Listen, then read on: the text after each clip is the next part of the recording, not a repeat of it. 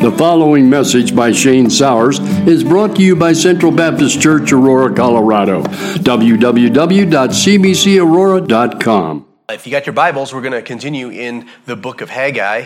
We're going to be in chapter 2. Uh, today, we're going to be uh, zeroing in on verses 6 to 9. So, Haggai chapter 2, verses 6 to 9. While y'all are turning there, when he was 48, Sebastian Bach, uh, who died in 1750, he acquired a copy of Luther's three volume translation of the Bible. He pored over it as if it were a long lost treasure. He underlined passages, corrected translational issues in the text and commentary. That, that's a bold thing right there. Inserting missing words, another bold thing right there. And made notes in the margin.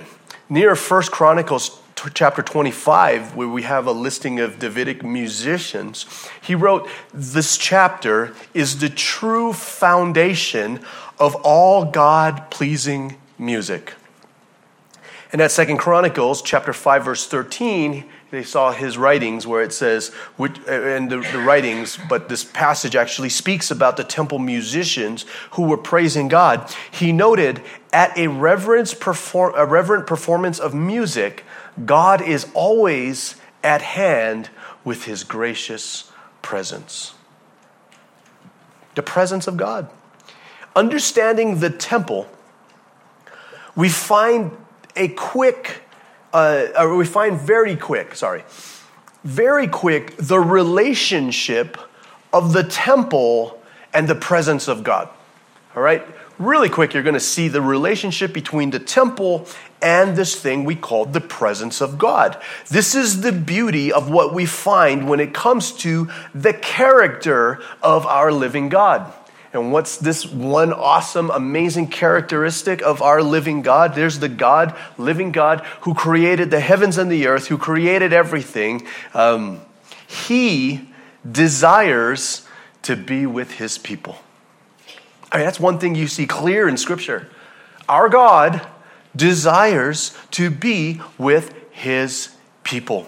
He desires to tabernacle with us. He desires to live with us, to dwell with us. All the fuss over the temple of the Lord is there because he desires to be with us. At the end of Exodus, we see so much that was written concerning the tabernacle of God. The entire book of Leviticus, the first half is about us standing before God in his presence, and the second half is walking with the Lord with the presence of God. It's just amazing just how much we see God desires to be with his people. Ah, but today, oh, here we are in our current culture today, many of us, even in the church, struggle with this reality. Because we as the church, we've taken up the posture today for many of us in modern evangelicalism today. You don't believe me? Just go check the stats. Um, church, they've taken up the posture that the Lord is just nowhere to be found. That's what we're asking today. We look at the things that are happening in our culture, look at the things that are happening in our own lives. We're asking, where is God? He says he desires. We look at the scripture, we see he wants to be with his people. Where is the Lord? He feels to me like he's this absentee landlord that's just neglecting his creation neglecting his people? Why does he let so much injustice happen? Why does he not do anything about all the stuff that's going on in the world today? Now, remember, family, we went through the book of Habakkuk, didn't we? And we know how dangerous of a question that is when we look at all the stuff around us and we look at God and we say, When are you going to do something about this? Right? And the Lord told Habakkuk, Oh, no, I'm going to do something about this. Let me tell you what this is. And after God was done telling Habakkuk what it was that he was going to do about all this, Habakkuk was like, no, just kidding. Just kidding. I forget I asked the question. Very dangerous question to be asking the Lord, where is He today? Why does He not do anything about the stuff that's going on today? They, people will say, Shane, I just asked the Lord, where are you? For, for many of the church, for us in the church today, we've been asking this question for so long that now we're starting to believe and we're beginning to just live as if God's not there. Like, yeah, I'll ask the Lord, but He's not going to do anything about it anyway, so I'm just going to continue to do what I need to do to get over this bridge. The label today for some Christians, it's a technical term that people are starting to use when it comes to the evaluation of the church today. They're calling it functional atheism. That when you look at the church today, many sociologists, psychologists, people that are understanding and studying the behavior of Christians today, they're referring to it as functional atheism. Functional atheism. Paul Tripp, anything you can read from Paul is really good. Uh, he writes this I'm concerned with the level of functional atheism that exists in the church today. Yes, we believe that God exists, that He created the heavens and the earth, that the Bible is accurate, and that paradise awaits. But we often live at a functional level as if there is no God.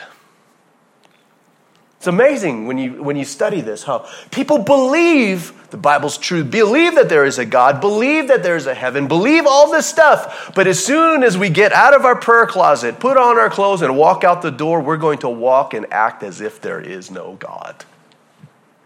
It's amazing.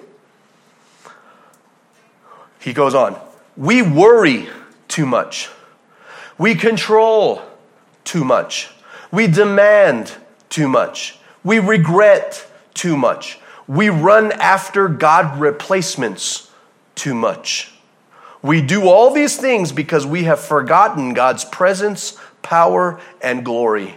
If you look around and look at yourself, you'll see evidence of functional atheism everywhere in the lives of Christians. This week, think about it. He says, This week, how many thoughts did you have words that you spoke or decisions that you made where you completely omitted the Lord from the process entirely. Things that we did where we omitted the Lord. One of the things I like to point out is road rage. How many of y'all got angry? But did you consult the Lord before you did? We believe that Jesus said that he will never leave us nor forsake us. You'll ask any evangelical today, do you believe that Jesus said that he will never leave us nor forsake us? All of us will say, yeah, of course, that's in the Bible. He said that. But we act as if he never said it at all. See, the reason why we do this is because we always judge the nearness of God in light of our circumstances. We always do this. And a lot of times, family, when I'm counseling people, we always do this. When it comes to where is God, we ask the question, where is God? When I ask them, why do you think that God is absent from your life today? The first thing they're going to do is talk about what? What's going on in their lives. All this stuff is bad. All this stuff is bad. There's so many bad things happening in my life Shane. God has abandoned me. Our situations are judged by the winds and the waves around us, not the living Lord standing before us. that's why we sink. We're judging it because of that.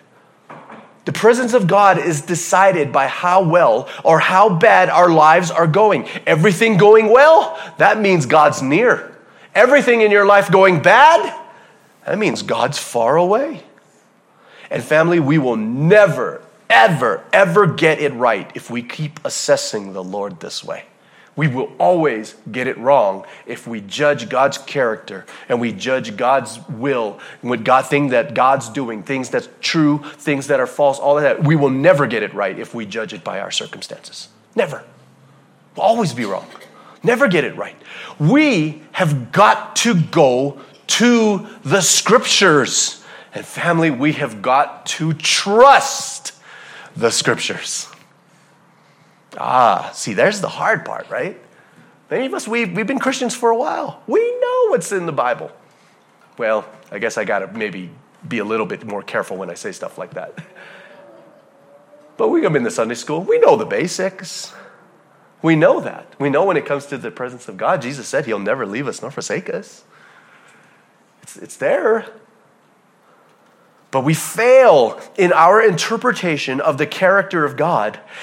And we do this because we look outside of the scriptures to find this out.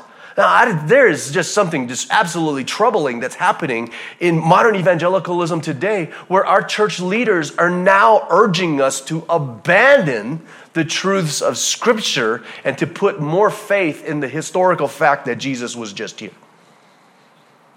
Why? This is just a really bizarre thing that's happening in modern evangelicalism today, where a lot of our leaders are starting to do this, casting doubt on the scriptures and because the scriptures just don't line up. I mean, it's just, and, and the thing is, is that when you listen to what they're saying, they say the, the scriptures are not lining up with what we see is true in our culture. So therefore, something is wrong with the scriptures because it's just not feeding what we're deciding to be right and wrong within our culture, and we're not able to blend. The word is the lamp. So let's take a look at it. Haggai chapter 2, verses 6 to 9. Haggai chapter 2, verses 6 to 9. For this is what the Lord of heaven's armies says In just a little while, I will again shake the heavens and the earth the oceans and the dry land. I will shake all the nations, and the treasures of all the nations will be brought to this temple. I will fill this place with glory, says the Lord of heaven's army. The silver is mine, and the gold is mine, says the Lord of heaven's armies. The future glory of this temple will be greater than the past glory, says the Lord of heaven's armies. And in this place I will bring peace. I, the Lord of heaven's armies, have spoken. Love it. Grass withers, the flower fades, but the word of our God stands forever. Let's pray. Father, I pray that you continue to help us today to put our trust in your word. Your word is truth. We thank you in Jesus' name. Amen. So, the first thing, if you're taking notes, got a little bit today. The first thing we're going to do is we're going to look at the startling picture of the Lord's power when a shaking of a world event. Number two, the second thing we're going to look is encounter the sobering reality of riches. The third thing we're going to see is the beautiful reality of what is intended by the glory that is greater than the past glory. And finally, we will rejoice because the Lord has brought us peace through his Son, the Prince of Peace. Our thesis statement today is this. Again, a thesis statement is me trying to summarize the entire sermon in one sentence. Though sin and the pattern of this world cause us to lose hope in the apparent distance we feel because of our sinful perspective, it is the power of the Holy Spirit and the truth of the scriptures that will help us see the beauty of the presence of Christ, the real and greater glory of God in the universe. So, point number one a shaking. This is a picture of the power of God. Okay? Our God is able. Do you believe that today? Our God is able. God is making it clear to all of us that His mighty power, it's His mighty power that will restore everything to its fullness. So, people of God, Christians, modern evangelicalism today, be patient with the Lord. It's things aren't happening because God's not able to do anything about it. It's just not time for Him to shake. The Lord is mighty, and he will begin to shake up. Nothing and no one in this world can shake the heavens and the earth. Do you know anybody that can do that? Other than God. I don't know anybody that can do that. You know, try as we may, try as we might. I mean, we can shake maybe a city, a town, but we're going to shake the entire earth. Hmm. Are you able to shake the heavens? Do you know even where to find the heavens? The author of the book of the Hebrews tells us what this means. Hebrews chapter 12, verse 26 to 27. Hebrews chapter 12, verses 26 to 27. When God spoke from Mount Sinai, his voice shook the earth. But now he makes another promise, quoting from Haggai here. Once again, I will shake not only the earth, but the heavens also. This means that all the creation will be shaken and re- be removed so that only unshakable things remain. God When he redeemed his people from Egypt, as well as when he redeemed his people from Babylon, he moved the earth. But now the prophet announces something even greater here that God is going to shake the heavens and the earth, the oceans and the dry land. Something super powerful was going to happen. Something absolutely amazing is going to happen. Today, we like to say, you know, we like to use buzzwords today. There was going to be a paradigm shift on a divine scale. Something amazing is going to happen.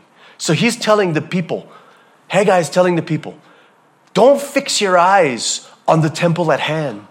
Don't despair at, its, at how, how lowly it looks. Don't despair at that. I am with you. Right? That's what the Lord says. I'm with you. Don't, don't despair. Don't, I am with you. And let me tell you something, family. Instead of failing on his promises to his people, God is saying here that I am I will shake and transform the universe. Do you realize that if I got to move heaven and earth, if I got to dry up the ocean and flood the land, I will not fail at restoring you, my church, my people. I will not fail. I will not fail. If I gotta move heaven and earth to do it, you better believe I will. This is where we get that. You know, you guys ever hear people, the people will say that today. Man, I, I will be there. You know, but, you know, my, my family from Texas, we say hell or high water. You guys ever heard that? Come hell or high water, right? Um, I don't know if that's a bad thing that I just said, but that's just what we said. I kind of grew up with it. but, but some of my friends will say things like, you know what, Shane, I will be there. I'm going to be at church on Sunday. If I got to move heaven and earth, I'll be at church on Sunday.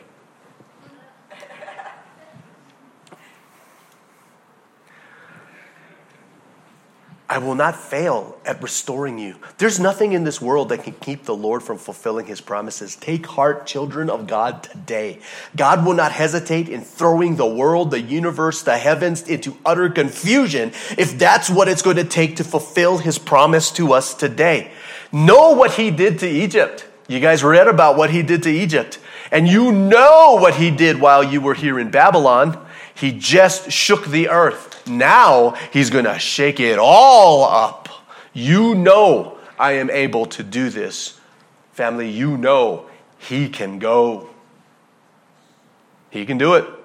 There is no question today, family. Our God is able to do exceedingly abundantly above all that we could ever ask or imagine. Today, we've got to ask ourselves do we actually believe that He's able? In our struggle with functional atheism today, do we doubt that God can do anything today? Do we walk through life showing the world that we know God is able? Do we walk through life showing the world that we believe that our God will shake the whole world if it means keeping his promise to me? Do we say to the world, look, lots happening in my life right now, a lot of things going bad in my life today. I want all of you to know, though, that he will shake the heavens, the earth, the oceans, and the dry land to ensure that I bring glory to him and that I will enjoy him forever. Do we believe this, family? Do we walk? Like we believe this that our God's able. Do we walk in this world believing that God is able? Here's the other thing. Point number two silver and gold. All the riches in the world belong to God. Yeah, he said he will shake the heavens and the earth, the oceans and the dry land. And you know what else he's going to do? He will shake the nations. He will arrest the attention of the mortals in our world and he will bend us to do his will. No one can resist the Lord. He will cause the nation to bring all that the desire that they desire, all that they see as precious, in other words, all of their wealth. The nations will come, they will bring their wealth, and they're going to give it to you for the purpose of the Lord.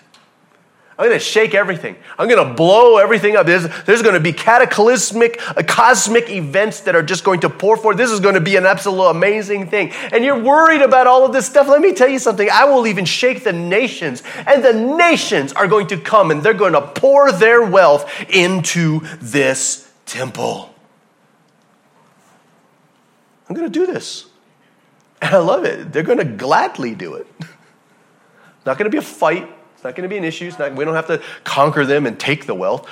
They're going to gladly come and offer this wealth to you. They're going to give it to you. Dr. Baldwin writes Haggai foresees the whole universe in such a series of conv- uh, convulsions that every nation will gladly part with its treasures. These will be brought to to add beauty upon beauty to the temple until it's filled with splendor. Don't even worry about it. Build the thing. Don't, don't, don't stress out about this. I am going to shake heaven and earth. I'm going to shake it all. Shake it. Not only that, but I'm going to shake the nations and they're going to bring all the treasure. They're going to bring it all. You know why the nations are going to do this? Do you know why they're going to come and they're going to do it gladly? Because let me tell you something right now. The silver is mine. The gold is mine. God owns the riches in all of the universe. Whatever riches you think you may have, whatever riches you think is worth a lot, whatever riches that you possess right now that you're thinking of taking to the pawn shop so you can be on TV and you can pawn it so that you can make money, all these things that you have of value, sure, you could take it to the pawn shop and do all that kind of stuff, but you got to realize that guitar, that Jimi Hendrix guitar that you have, that belongs to God. Anything that's of worth, anything that's of value, the gold is mine. The gold that we're wearing today, you do know that God is letting you borrow it. Your gold rings, your gold necklaces, all the silver that you got, the silver that many of you got in your teeth. God is letting you borrow that. He owns it. And He will shake it loose to accomplish His purpose. Oh, you better believe God will shake it loose to accomplish his purpose. You know why? Because in the Bible, we've seen him do it. He's done it. God caused the nations to come and to build and to do and to offer all these things for the kingdom of God. We see an incredible demonstration of this in Ezra. In Ezra chapter 6, verses 8 to 12. Ezra chapter 6, verses 8 to 12. He's talking about all the people, this is from Darius, all the people in the land all the people that they tax, all the people that are under subjection to Persia. He says, Moreover, I hereby decree that you are to help these elders of the Jews as they rebuild this temple of God. You must pay the full construction costs without delay from my taxes collected in the province, province west of the Euphrates rivers so that the work will not be interrupted. You give the priests in Jerusalem whatever is needed in the way of young bulls, rams, male lambs for the burnt offering presented to the Lord of heaven. And without fail, provide them with such with as much wheat salt wine olive oil as they need each day. Then they will be able to offer acceptable sacrifices to the god of heaven and pray for the welfare of the king and his sons. Those who violate this decree in any way will have a beam pulled from their house and they will be lifted up and impaled on it. I will he's saying i will destroy you if you disobey this you disobey this, I will destroy you. Paled on it, and their house will be reduced to a pile of rubble. I will destroy you if you don't do this. May the God who has chosen the city of Jerusalem as the place to honor his name destroy any king or nation that violates this command and destroys this temple. Not messing around. Yeah, he's telling you your wealth, stuff that you have, the resources that you have, no, you're giving it to the elders of the Jews so that they can rebuild my temple. Oh, you don't want to listen? Wow.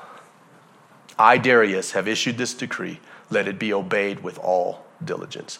Family, this financial provision probably arrived just after Haggai's daring claim that their God owned all the wealth and would meet their needs. Imagine that, hearing that. God says, The gold is mine, the silver is mine. And here we are, a couple of weeks later, you start seeing what? Gold and silver being poured into the temple.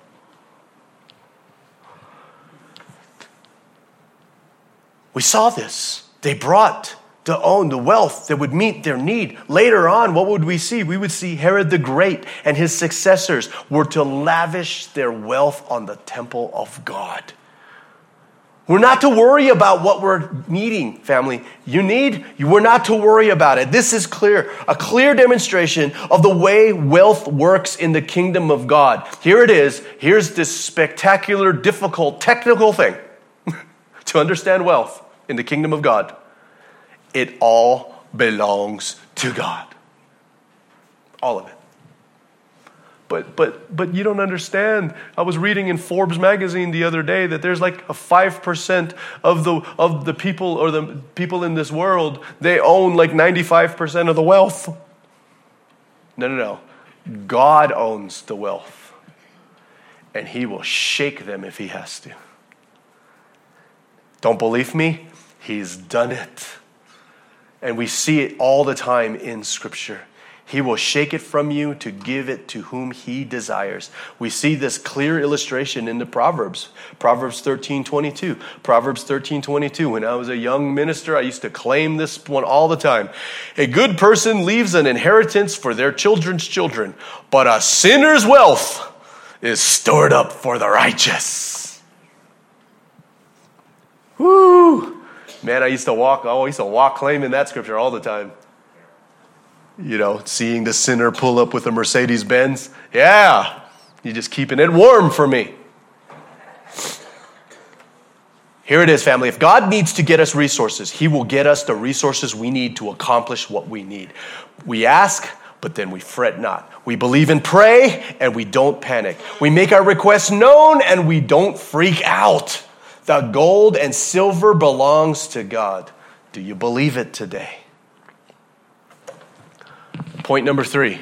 Then he goes on. Amazing. I'll shake the heavens and the earth. I'm going to shake the nations, and the nations are going to come and they're going to do something. But here's something that's really, really tricky. I'm going to make the glory of this temple they're looking at this temple, you know, like this is what Solomon did with all the oak, and here's, here's our temple that we built, and it looks like, you know, one of those Lego models. We built it with Legos, you know. Like, and the Lord says, I'm going to make the glory of this temple greater than the glory of that temple. Solomon's temple. So I want you to picture this Solomon's temple. Amazing. You read. I, I don't have time to go through all the splendor of Solomon's temple, but Solomon's temple was the bomb. And here's their Lego temple that they built. Okay? One picture, artist depiction, it was all you know, brick and all this kind of stuff. Just a brick kind of temple, you know, just kind of lowly looking, all that. God is going to make the glory of this temple greater than the glory of this temple. Family, don't get me wrong. Herod's work, okay, remember Zerubbabel's temple, right? Herod, Herod added to it, right? And then over the years, we saw people adding to it, and it was just growing, and it was just getting more and more spectacular until they had Herod's temple. And it was so amazing, so that people all over the world at the time was talking about just how absolutely outstanding, amazing, unbelievable this temple was. The disciples of Christ even marveled at it. As amazing as it was, could it really compete with Solomon's temple? Now, I, I, I, have conversations about this. People say, you know, it technically could have been one of the wonders of the world. It was so amazing. It was so awesome. Herod's temple was so awesome. It was just outstanding craftsmanship and the jewels and the, the precious, all the stuff that happened. Could it be that the glory of God was greater there? Solomon's temple? Now, Solomon's temple was pretty extravagant. There was a lot that was going on, man. You just go, you go on and on about Solomon's temple, about how amazing. The glory of God, greater. So people say, looking at the structure, greater. Looking at this structure, greater. Well, you could, you could say, yeah, You know, it was bigger, it had a lot of precious treasure as well. People oohed and awed when they saw it. It was spectacular, but was it greater than Solomon's temple? Could it be greater than Solomon's temple? Would the glory of God be greater than in Herod's temple than it was in Solomon's temple? It was awesome, but no Shekinah glory. There was no miraculous fire. The smoke filled the temple. And you know what else? Solomon's temple actually had the ark in it. Come on. That greater glory than Solomon's temple? I don't think so. I don't think so. So, okay, so we're looking at this, right? No way Herod's temple was going to outdo Solomon's, okay? We, we may have some discussion about this. Let's do it after service, though, okay? So, no way, not even close. No way Herod's temple is going to outdo Solomon. So then, was God wrong? Hmm. People be like, whoa, Shane, you made a really good case. I, I think you're right. I don't think Herod's temple is greater than Solomon's temple. So, was God wrong? Because God said that he was going to make the glory in that temple greater how in the world was that going to happen? So, was God wrong? God said it would be greater. Now, I want you to think about this with me for one second. The, the, the miraculous fire that lit, right? God lit the fire in Solomon's temple. It was amazing. The glory cloud that came in, man, come on. Family, it doesn't get any better than that. The Ark of the Covenant was there, man. You know, the Shekinah glory all over the temple. I mean, what was going on at Solomon's temple? That says, there's no way. Family, there is one way. Only one way. Only one way. Think of it as only one way to top the mighty, powerful, and holy symbols of the fire, the Shekinah glory, the, the smoke, and the ark. There's only one thing that would top these instruments and symbols of the actual presence of God. Do you know what the one thing would actually be? The actual presence of God. Only one way that you could top that. The, sim- the amazing symbols, there's only one way you could top that with the actual presence of God. Haggai's depiction of the glory of God in this temple being greater than the temple of Solomon was totally 100% fulfilled the minute the King of Kings, the Alpha and the Omega, the Son of God, the mighty Prince of Peace, our Lord and Savior Jesus Christ, when he stepped foot in that temple. Whoa. Whoa. Luke chapter 2, verse 27 to 32. Luke chapter 2, verse 27 to 32. That day, the Spirit led him to the temple. So when Mary and Joseph came to present the baby Jesus to the Lord as the law required, they're at the temple, Simeon was there. He took the child in his arms and praised God, saying, Sovereign Lord, now let your servant die in peace as you have promised.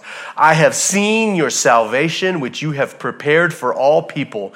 He is a light to reveal God to the nations, and he is the glory of your people, Israel. Man, God's word was totally fulfilled in the greatest way it could have been. This was not a symbol of the presence of God.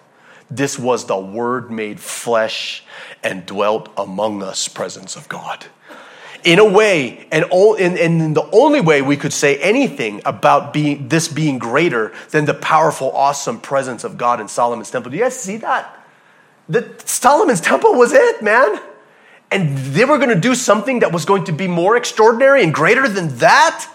They saw the miraculous work of God, His actual hand in the temple. We saw the zeal of God in the temple. We saw the passion of God in the temple, as well as the mercy and compassion of the Lord in the temple. The glory was greater because Christ was present in the temple. The earth literally shook And the curtain from the temple was torn when Christ died. And God shook the earth one more when the Romans came in 70 AD and destroyed the temple. And family, it's been destroyed and it hasn't been rebuilt even to this day. Why? Matthew 12, 6 tells us why. I tell you, there is no, or there is one here who is even greater than the temple.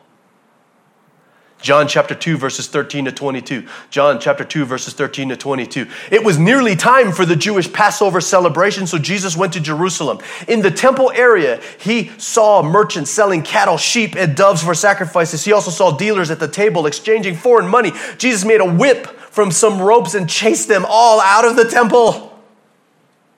He drove out the sheep and cattle, scattered the money changers' coins over the floor, turned over their tables. Then, going over to the people who sold doves, he told them, Get these things out of here. Stop turning my father's house into a marketplace.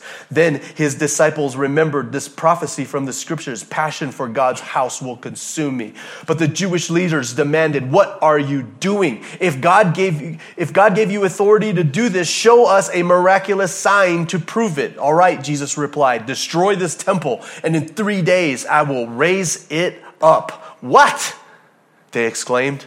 It has taken 46 years to build this temple, and you can rebuild it in three days? But when Jesus said this temple, he meant his own body. After he was raised from the dead, his disciples remembered he had said this, and they believed both the scriptures and what Jesus had said. Come on, family. Are you seeing this? Greater because Jesus walked in. But Christ is even greater than the temple. Why is that important to know? Because Jesus, our Lord and Savior, is the true temple of God.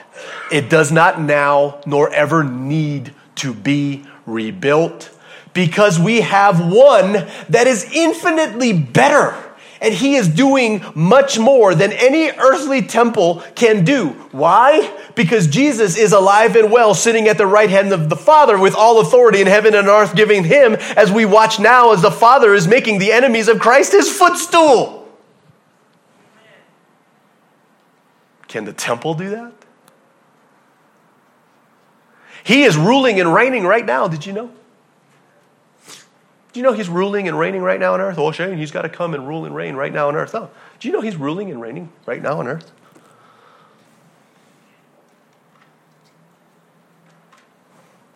Hmm, that's kind of weird. Oh, yeah? Let me ask you one question. Al, is Jesus your king? Are you on earth? I rest my case. He's ruling and reigning right now on earth as king in the hearts of the people who are citizens of what kingdom? The kingdom of heaven. And he, through the power of the Holy Spirit, is applying the power and benefits of the salvation and restoration of God on all creation with the Jew first and then to the Greek. The blood shed, watch this family, the blood shed on the cross is infinitely greater than any blood that was shed on any of the brazen altars in any temple that would be built here on earth. The perpetual fire is not greater than the consuming fire that is our God. The cleansing of Christ is greater than any cleansing that would happen in the copper basin or the labor for, the laver for washing. He's better than that. He's greater than that. The light that Jesus, our Lord, is greater than the light that was given from the golden lampstands. Those golden lampstands is not going to be able to give the light that Christ can give. The body of Christ that we eat is greater than any showbread that's on the golden table. The prayer and intercession of Christ is greater than any incense burning on the golden altar of incense. And as for the ark, yeah, the ark was pretty great. Christ, in Christ, is the righteousness of God. In Christ is life and life more abundant in Christ is our mediator and intercessor, intercessor, so much greater than the tablets in the ark, than the manna in the ark, and Aaron's staff that budded in the ark. So much greater. But Shane, what of the mercy seat? Point number four He brought peace with God. Because Haggai said that God would bring peace. The very end of our passage today, God is going to bring peace. Romans chapter 3, verse 25. Romans chapter 3, verse 25. For God presented Jesus as the sacrifice for sin. That blood of Christ spread over the mercy seat that counted. People are made right with God when they believe that Jesus is that Jesus sacrificed his life, shedding his blood. This sacrifice shows that God was being fair when he held back and did not punish those who sinned in past times. Peace came when the blood of Christ was shed.